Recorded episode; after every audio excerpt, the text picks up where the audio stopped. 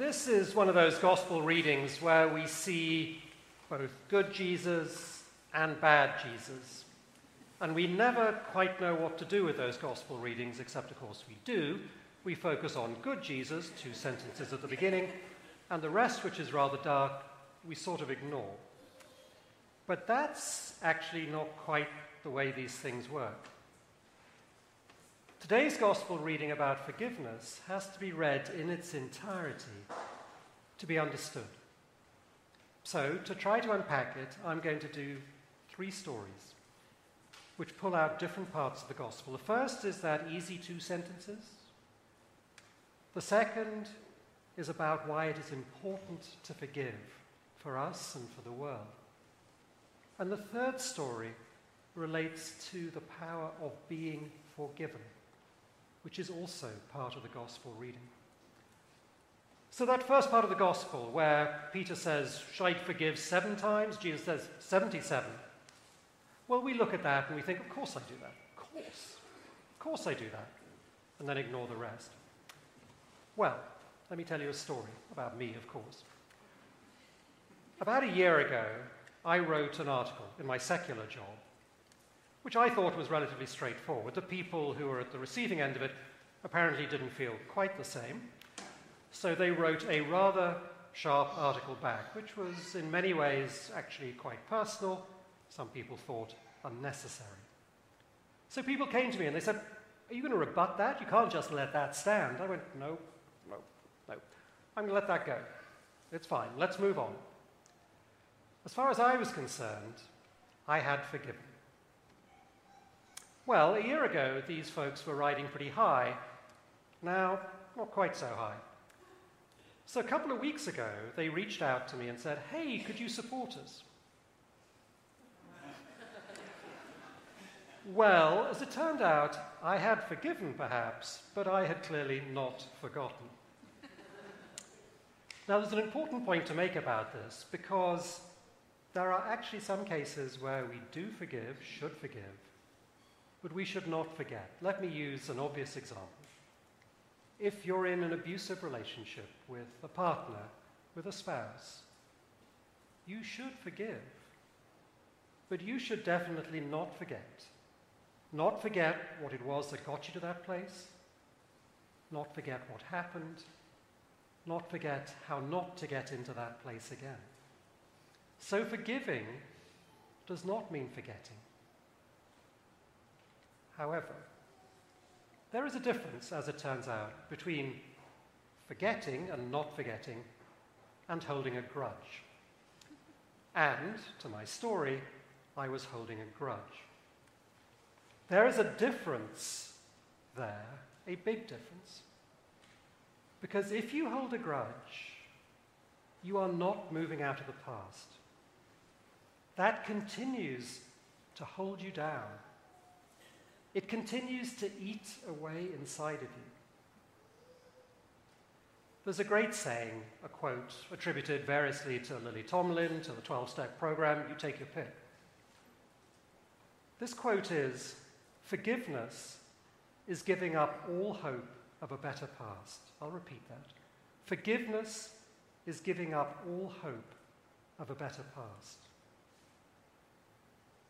What that means is that we can only forgive if we do give up this constant fighting, relitigation, battling over battles where the outcome can never be changed. Will always be the same because it's in the past. We need to let go. Part of forgiving is not about forgetting, it is about not refighting the past. It is about letting that past go. So, seven times, 77 times, the formula doesn't work. It's about letting go as well. The second part, which we pull out of one of the darker bits of the gospel, is why it is important to forgive and what happens if we do not forgive in this story, the slave who was forgiven goes out and meets his fellow slave who owes him so much less. than the first slave owed the master. And what does he do? He grabs him by the throat and has him thrown into jail. And then subsequently, the master pulls him back in, and there's torture involved. This is what happens in a world without forgiveness. It is dark and fractured. But it's not just the world, it's us as well. So, my second story, also about me. Inevitably, I am a serial non forgiver, as it turns out. and this is much more recent. So, a week or so ago, keep it vague, I woke up at about 2:30 in the morning, absolutely furious with one of my, I hasten to add secular, with one of my secular colleagues. Absolutely furious. And then to make it worse, I got furious at the fact that this person had made me furious at 2:30 in the morning. It was impossible to get back to sleep. That is the world that happens when you can't forgive. Now, don't get me wrong, anger is completely human. It is totally human. It is a natural reaction. St. Paul says, do not let the sun go down on your anger. That's the important part. Have the anger, but move on. If we hold that anger inside, if we let it feed us, if we can't let go of it, then it saps us. It hardens us. It coarsens us. And it saps and it hardens and it coarsens the world as well. If there were no other reason for forgiveness than simply helping ourselves, that would be reason enough. But there's more to it than that. Because if we can let go of that, then those relationships which have suffered, the dissonance which has entered into the world, the anger, the hatred, the loud voices, those can be stopped, or at least lessened. And the world can be a slightly better place.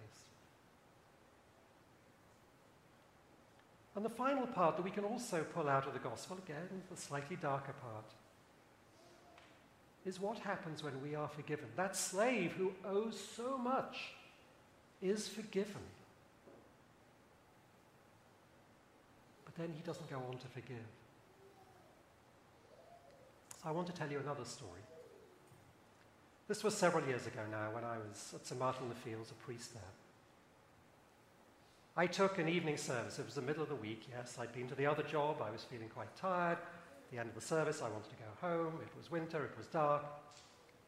But one of the vergers caught me and said, There's somebody at the back who needs to talk to you.